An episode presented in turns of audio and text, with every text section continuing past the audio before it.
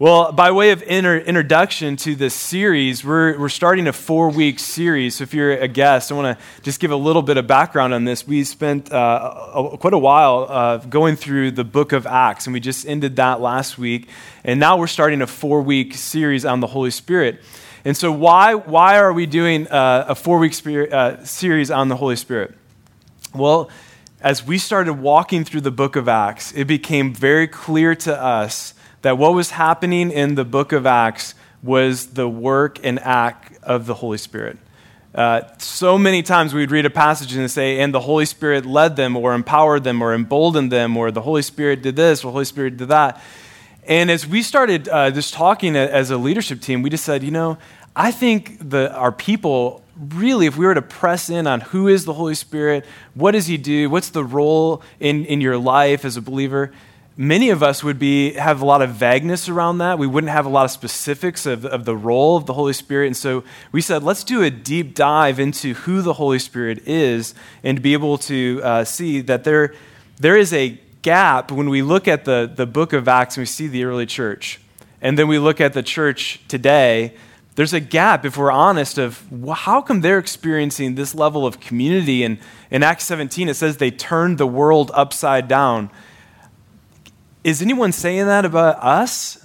Are, are, are, they looking at us and saying, man, that church over there, they are turning the world upside down? I want that to be true of us, but we need to really understand what is partnership with the Holy Spirit look like? Who is He? Um, how do we apply what we understand about the Holy Spirit to our lives? And so that's what we're going to be doing over the, the four weeks. This, um, this morning is an introduction. So I'm going to be laying the foundation um, from John 14 through 16, those passages.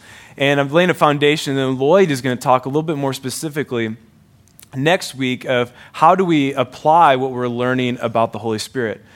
But as a way of introduction into the Holy Spirit, I want to just ask you guys when you were growing up, if you grew up in church or if you didn't grow up in church, when you heard uh, the Holy Spirit or how was the Holy Spirit talked about, I want you just to throw out some words or phrases or vagueness or I don't really understand the Holy whatever you want. Just how was the Holy Spirit understood when you were growing up? A little louder helper, comforter, comforter ever present, mysterious. mysterious. Anyone have any weird ones like you heard ghost and you're a little freaked out? Okay, I'm, uh, that's me. Okay, so I heard like Holy Ghost is like, what is this like Casper the ghost like coming around? Like it kind of creeped me out as a kid to be to be quite quite honest. Um, so many of us, like some of you, had some really healthy understandings of who the Holy Spirit was. That I'm grateful for.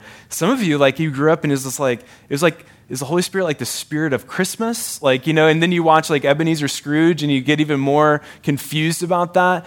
Um, but I want to I want to think about in this way, the Holy Spirit. Um, in, in my observation, especially when I was in seminary doing church history studies the way that I think that uh, sometimes we have reservations of even talking about the Spirit, or some of you might even have some resistance this morning of like, okay, are we going to become one of those churches like where the whole, you know, like we have some reservations in there. And one of the ways that I think that has happened is that we've kind of, as a church, fallen off the horse on one or two sides. One or the other, not one or two sides, the, the one or the other. And, and here's, here's the two sides. One is I think we can start to look at the Holy Spirit as a power source something that you need to like plug into or harness. And so you hear churches talking about like asking the Holy Spirit to like do something that's like a power. It's almost like they want to plug into something or harness the power of the Holy Spirit. Typically, this would be more charismatic type churches, and, and, they're, and they're talking about the Holy Spirit kind of as an it, but more specifically described as a power source. Okay, then you come over to the church really that I grew up in and when you, when you think about this is my systematic theology book, if anyone wants to borrow it. Um, it's really like it's like the Holy Spirit. It, there's a lot of vagueness about the Holy Spirit. The only times you really heard about the Holy Spirit was when someone was being pronounced when they were being married. Okay, Father, Son, Holy Spirit, or someone was baptized. And it was really a doctrine that I was supposed to know that he's part of the Trinity. But do we ever talk about his role in our lives or anything. No, it's, it's just kind of like something to know and kind of this, this kind of cold doctrine. So, what I want to talk about this morning is if we are looking at the scriptures and asking, okay, who is the Holy Spirit?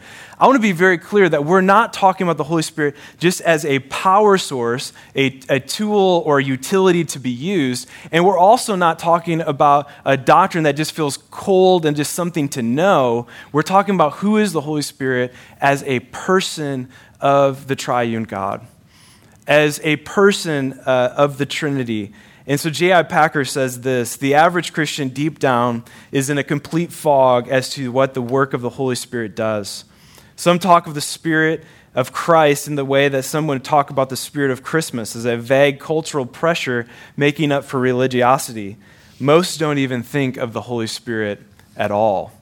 And if we're being honest, I think that's most of us in this room.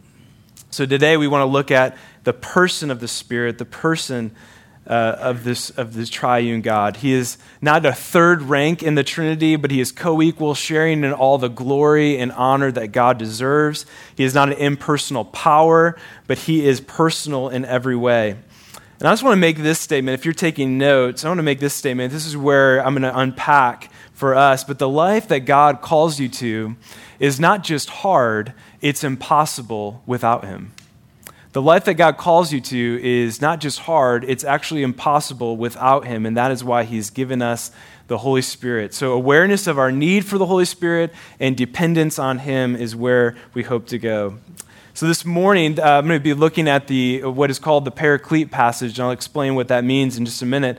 But John 14 through 16. So, if you're familiar with John 14 through 16, you can turn to John 14 uh, in your Bibles if you have them. If you don't, there's one in your seat backs. And John 14 through 16 is where we just came off of Easter, uh, the Passion Week. So, this is where Jesus is taking his disciples. They're in the upper room and they're celebrating Passover with his disciples. Okay, so that's, that's the picture that I want you to have in mind of where this discourse of John 14 through 16 is actually happening. It's happening in the upper room. Jesus is with his disciples. Uh, many of us would call this the last meal or the Last Supper. And so in John 14 through 16, Jesus is, is now sitting down with his disciples. In the next 24 hours, Jesus will be dead. He'll be on the cross. And so you can imagine what he is going to say to his disciples is going to be of the utmost importance. Someone that knows they're going to die and has 24 hours left isn't talking about the weather. They're talking about the most important things that his disciples would need to know before he leaves. So disciples are gathered around the table, and they have, three years ago, decided to give up everything and follow after this man, to believe and trust that this man was the Messiah. And so they give up everything to follow him, and then Jesus is going to lay out some of the worst news that they're ever going to hear. He is going to say at the, at the meal, he's going to say, one of you is going to betray me. He's going to say to them, Peter, you will deny me three times. Then he's going to say, All of you around this table are going to desert me. So if that's not bad enough, you're like sitting around this meal, celebrating Passover, Jesus kind of wah, wah, wah. You know, it's just kind of that kind of, kind of mood that Jesus is setting. Then he brings the worst news of all, and he says, I'm leaving you. So, this one that they put their hope in, and Judas, in, in, in, a lot of ways, he gets up from the table after this and, and he leaves. And why, why, why is that? Well, they were thinking that Jesus was actually going to bring his physical kingdom and take over Rome and set up rule and shop right there. And Jesus is saying, not only, this is kind of the hammer blow here, not only can, am I leaving you, but you can't come where I'm going. So you just think about this put yourselves around this intimate last meal that Jesus is having with his disciples. I want you to experience what are, what are they feeling in this moment? I mean, sadness, grief, confusion. What are you talking about? What do you mean? You know, I mean, like, just imagine yourself. You've given up three years of your life, put your hope and trust in this man, and he is then saying, I'm leaving and where I'm going, you can't come. And so we're sitting at this table, and the disciples, I have to imagine, are just crushed. And this is where our passages are going to come in. In the upper room at this intimate meal, with the disciples having received this bad news after bad news. So let's pick up in John 14 through 16. Let's read, uh, read along in this. I will ask the Father, and he will give you another helper, that he may be with you forever.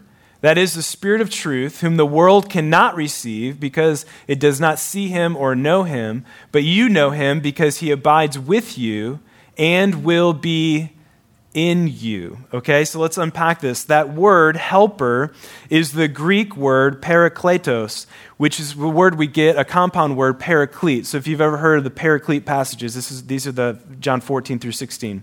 It's a compound word. Kaleo means to call, and para means alongside. So if you put those together, it is the one who is called to come alongside. So scholars uh, agree in this sense that this word, paraclete, is actually a really hard word to translate to get the fullness of what we're talking about here. So, as I was reading, you may have a different translation, and you may have had a counselor, uh, some of you had helper, advocate, comforter. That's why even going around in this room, you heard, you heard those different kind of comforter, counselor, those different words expressing it. And they're expressing the same idea. Theologian Barclay helps us in the essence of this word, and he said that the paraclete, the helper, is always someone who is called in to come alongside on behalf of someone. So let me put it in these terms. Called in to bear witness for someone in court, called in to advocate on someone's behalf, called in to plead a cause, called in to advise or give counsel to called in to strengthen and encourage. So you see that the Holy Spirit is called in as a helper to be on our behalf. He writes, Always, a parakletos is someone called in to help in time of need or trouble. And that fits the disciples here as they're talking. Two things we take from this passage. The first thing, based on the description of the paraclete, the helper, is the paraclete a thing like this book or this podium, a power source like an, this extension plug, or is it a person being called in? Which one do we have? A person. So, the first thing that we, we can conclude from just this passage that a person, now I don't want you to underappreciate this. I want you to kind of unpack this a little bit. A person is a living being. A power or thing is a lifeless object. A person, it has mind, affections, will, desires. Throughout the New Testament, you see the, uh, the Holy Spirit willing things. You see the Holy Spirit being grieved. You see the Holy Spirit desiring things. And so the Holy Spirit fits the description of, a per, of having personhood. A power thing is just, again, a lifeless object. A person is made for relationship a power or thing is made to be used. A person has value in its being. Power or thing, there's value only in its utility. So you see that even just in this first two verses, we're starting to separate out again who is the Holy Spirit. We're going to be building out a list of nine things today. So if you want to, if you're a list maker, I'm going to give you just write one through nine, and I'm going to kind of build out this list of who the Holy Spirit is from these passages. But again, the prepositions with and in tell us that this person, the person, the helper that is going to come, is not just going to be alongside of the disciples and the followers of Jesus to come, but he's going to be where? In. In. So we have, we have some distinction that's starting to happen that this helper is not just going to be uh, coming alongside of us, but is actually going to be in us forever. So if you're taking notes, let's build out this list one and two. The helper is a person. The helper is a person. And the helper is with us and in us. Okay, so that's the first one. If you want to write down uh, Ezekiel 36, 26 through 28, this is an Old Testament prophecy talking about this very thing that Jesus is unpacking that the, the Spirit is going to come and He's going to take their heart of stone and give them a heart of flesh so that they actually can walk in the ways of God. So he's, he's prophesying, Ezekiel's prophesying about this day that Jesus is talking about right here, where the Spirit's not just going to be with them, but is actually going to dwell in His people. John 14, 25 through 26 is the second passage we're going to look at. So we're going to stay right in John uh, chapter 14, 25 and 26. Let's read what those verses say. These things I have spoken to you while abiding with you, but the Helper, the Holy Spirit, whom the Father will send in my name, he will teach you all things and bring to your remembrance all that I have said to you. So again, now we're now we're getting a little bit more detail. Who is the helper?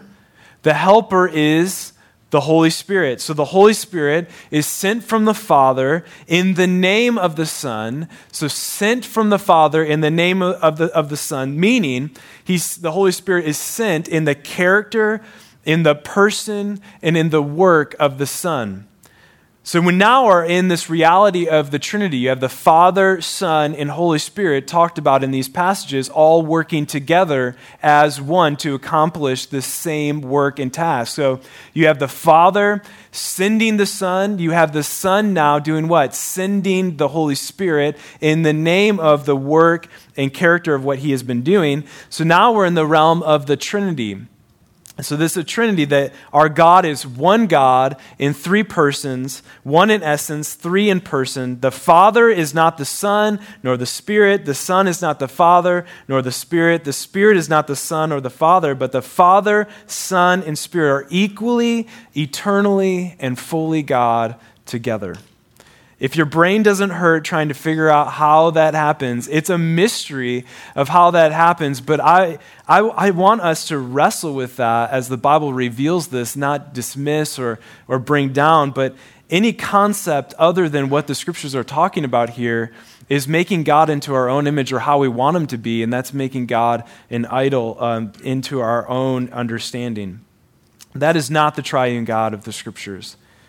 He's big, he is mysterious. There, there is a little mystery in this. So, the three things we take away from this text, let's, let's review a little bit. The helper is the Holy Spirit.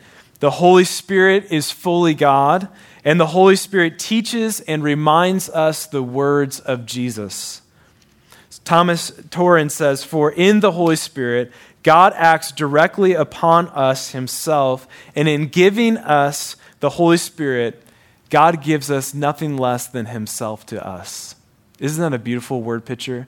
God, in giving the Holy Spirit, gives Him nothing less than Himself to us. Now, let's be careful how we apply these words. Jesus is talking to the original 12. So when it says that He's going to bring to mind what I have said, who is He talking to?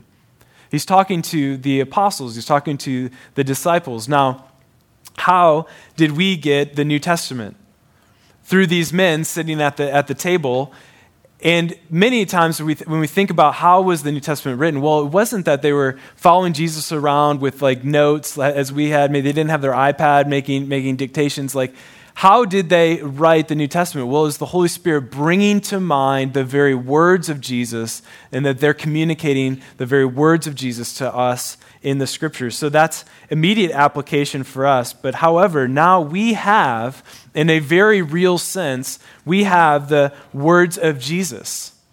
And so when we are talking about uh, the Holy Spirit bringing the words of God, bringing the words of Jesus to our lives, how does that happen? Well, it happens by you reading and meditating on this, and then the Holy Spirit using God's word to bring to, to your mind and bring to your awareness what He has said in the scriptures. And so that's immediate application for us of how we got the scriptures, but also then how God uses the scriptures. In order for us, to have the Holy Spirit bring to mind what God has said in His Word, we need to know what His Word says. And we need to be regularly in this, but also being mindful of having the words uh, affect our minds and our hearts. We need to get the Word uh, in us.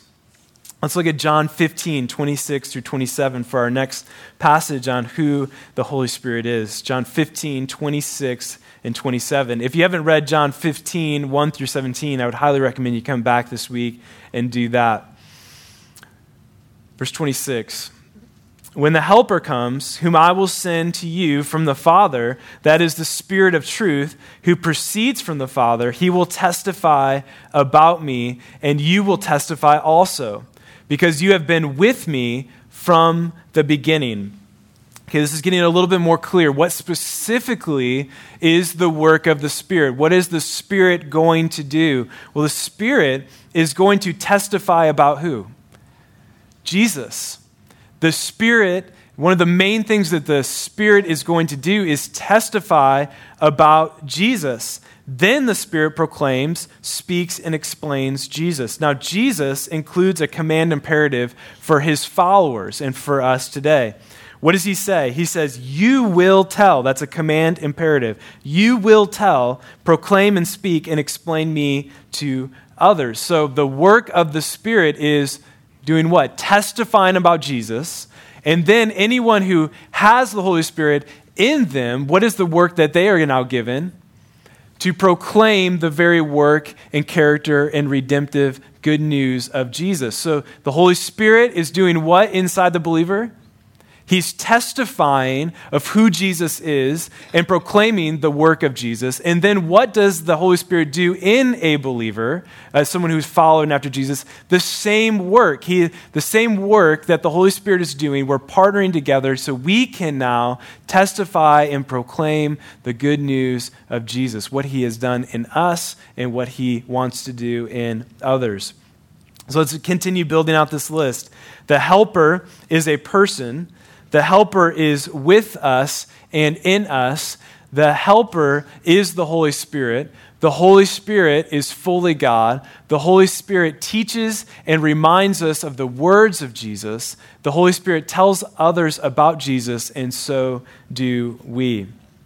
Now, John 16, 7, if you want to turn over there, that is going to be uh, our next passage that we're going to look at in these paraclete passages.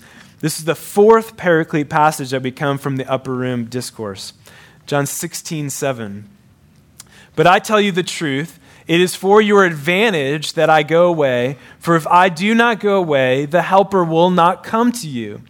But if I go, I will send him to you. Now, this one uh, I want to unpack and spend a little bit more time on because this one has huge implications for us uh, today and for them as well.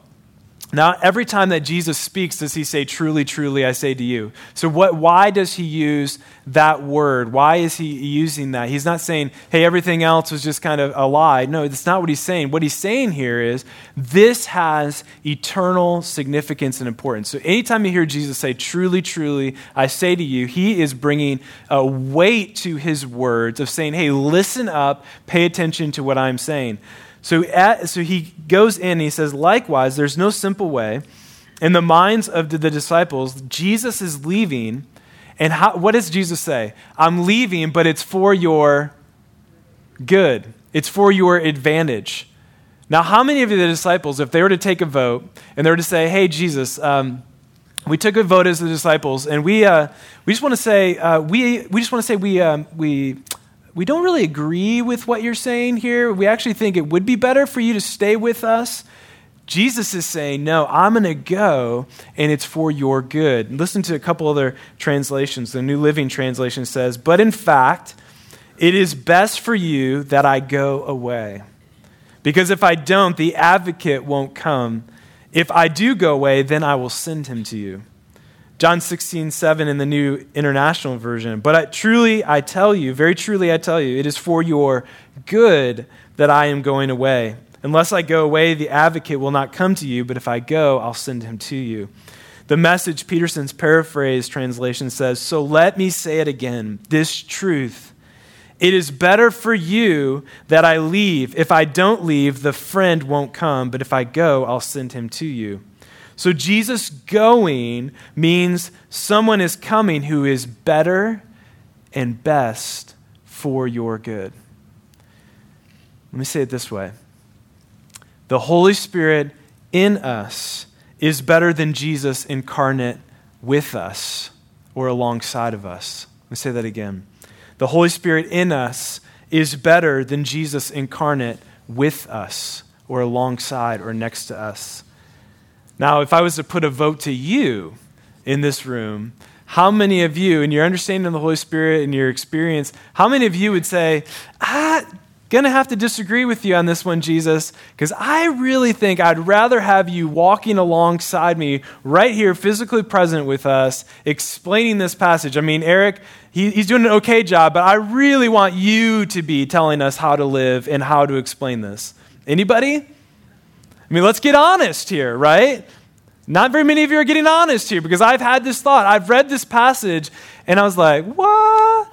No, I don't think so. You know, like I would rather have Jesus in person, in the flesh, next to me, telling me what to do next, explaining how I'm going to do things. I would. I mean, that's just like if I'm getting honest. When I read this text the first time, I was like, is, is, am I reading this right? But let's unpack this. What is Jesus saying? Jesus saying this is best for you. Why? Well, remember, Jesus is in the flesh at this time. He's incarnate. He took on flesh. The Word became flesh. The Son of God took on flesh. And Jesus has been teaching and healing and doing all these things. Now, let's just bring this point home in this way. Who's a group of people that have been intimately walking with Jesus and will reject him? The disciples. Let's take it a step further. Who's been around Jesus for the last three years of his ministry, not one of his followers, but has been hearing him teach and proclaim the kingdom of God, has been healing and making known, bringing signs and wonders, and yet they have been plotting all along Jesus' death. The Pharisees.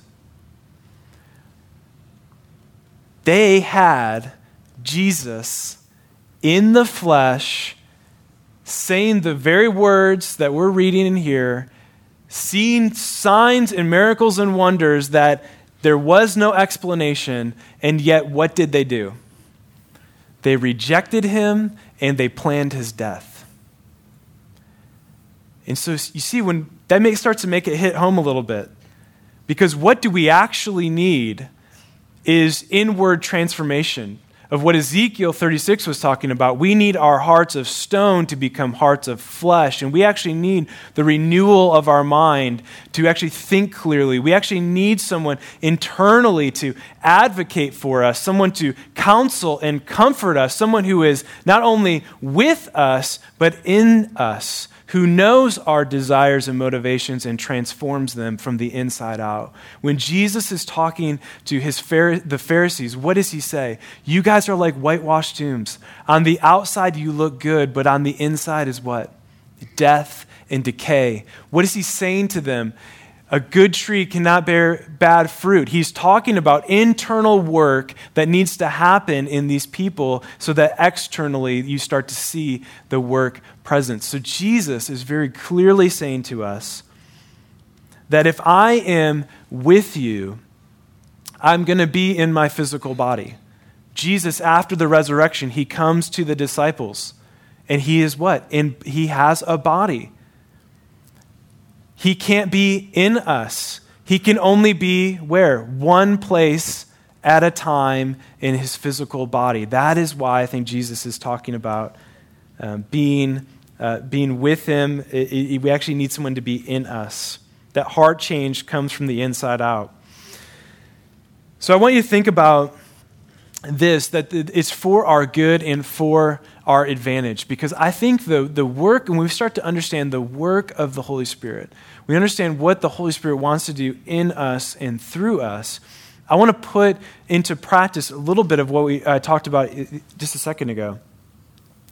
The life that Jesus calls us to is impossible without the Holy Spirit. Think about what Jesus calls you to. He calls you to love your enemies. He calls you to love your neighbor, not just love your neighbor, but to love your neighbor as who? Yourself. He calls you to do these things that are impossible in your own strength. Now, this, this, this point has to sink down in us, and we have to wrestle with the resistance. Because the very work of the Holy Spirit is saying that your self sufficiency, your self efforts, will never be able to get you to the life that God calls you to. And I believe this is why the church has struggled with legalism for so many years. Because what is legalism? Legalism is taking the perfect way and law of God, the commands of God, and reducing it to something that we can achieve in our own strength. So that is why it's so rampant in the church to make a list of rules and things to achieve in your own strength. But the very thing that we need is actually dependence and awareness of the Holy Spirit to do a work in us, to empower us to walk in the commands of God in the way that God calls us to live, because that is the only way we'll experience the life God calls us to. If we settle for our own strength, if we settle for trying to do life in our own, we will be constantly frustrated.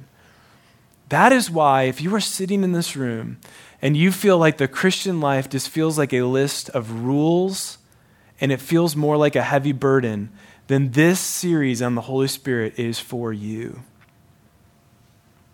Because the Christian life, apart from the Holy Spirit, is not just hard, it is impossible.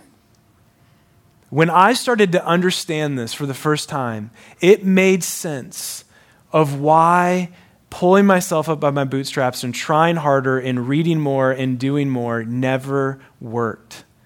Until I submitted to actually, I can't do it on my own. I, I need to depend on God. It was an insult to my self sufficiency. And there's some of us that that's the only way that we've survived our family of origin or upbringing. It was the only person I can rely on is myself. And so if you think about that, this kind of gets to our value, worth, and identity.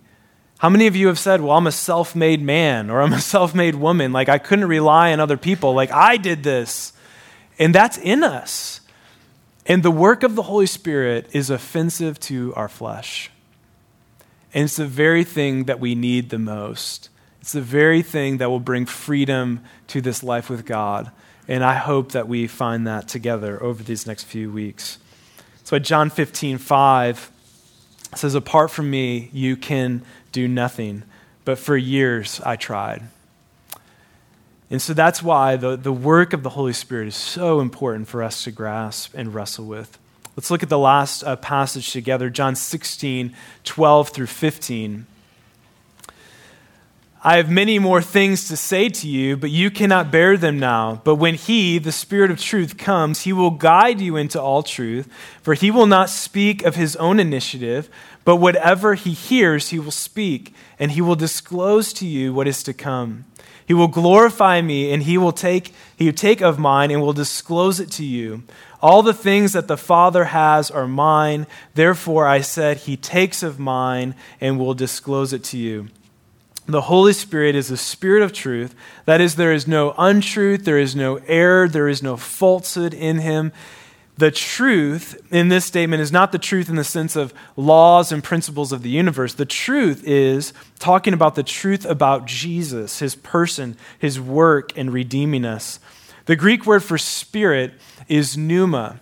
And it, it can be translated into like the breath of life, that God is breathing the breath of life. So think about it in this way He fills our lives and points us to the one who is life himself. Isn't that a beautiful picture? He fills our lives and he points us to the one who is life himself. He makes the truth of God's word real to us, to embrace it and apply it in our lives. And importantly, the Spirit has no agenda on his own. He reveals and hears and listens to the Father and the Son, and he describes it in this way the Spirit will glorify me. So the Spirit elevates Jesus above himself. Doesn't that sound like what Jesus did?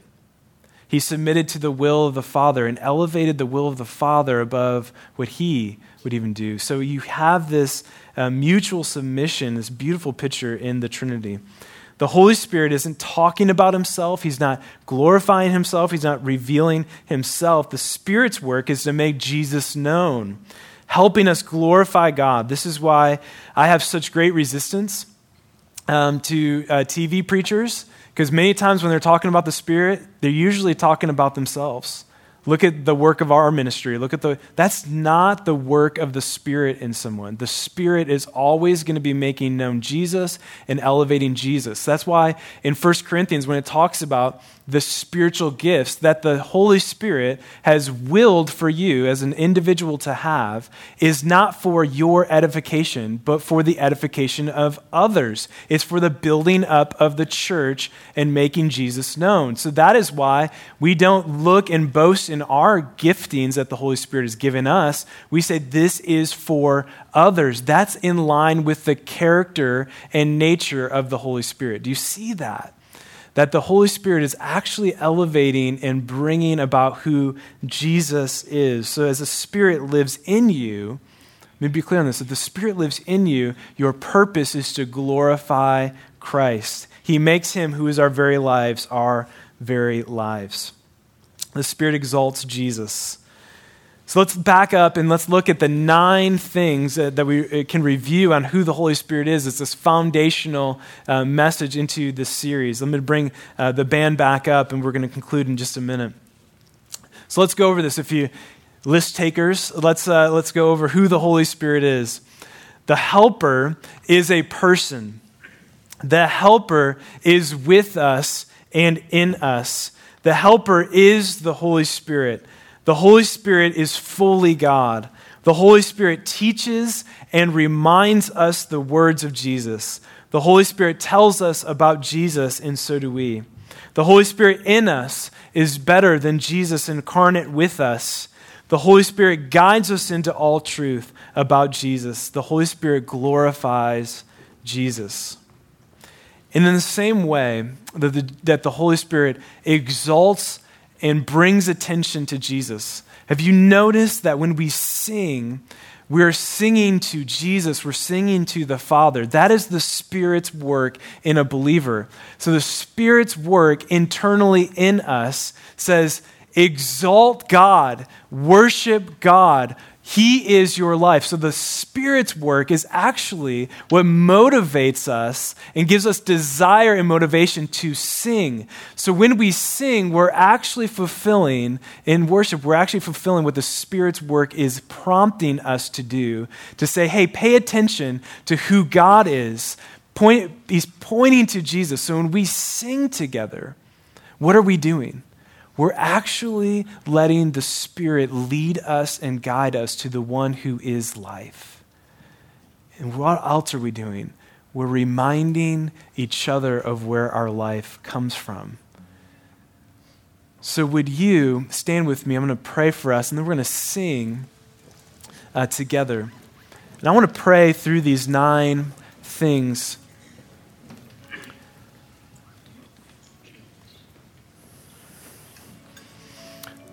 See, I believe that what we see in the book of Acts is the very thing that we need. Is not just a better understanding of who the Holy Spirit is in a cognitive way, but we actually need a new dependence on the person of the Holy Spirit in our everyday lives. So let's pray and then we'll worship. Let's pray through this. Father, we thank you that you've given us the helper, this advocate, this counselor, this comforter who empowers us, who comes alongside us, but not just alongside us, but is in us. Father, we thank you for sending your Son. And Jesus, we thank you for sending the Spirit. Holy Spirit, we, we exalt you as, as fully God. Holy Spirit, would you teach us and remind, us the very words of Jesus? Spirit, we want to tell others about who Jesus is. So his redemptive work, that others can be made right with you and have relationship with you through the work of Jesus.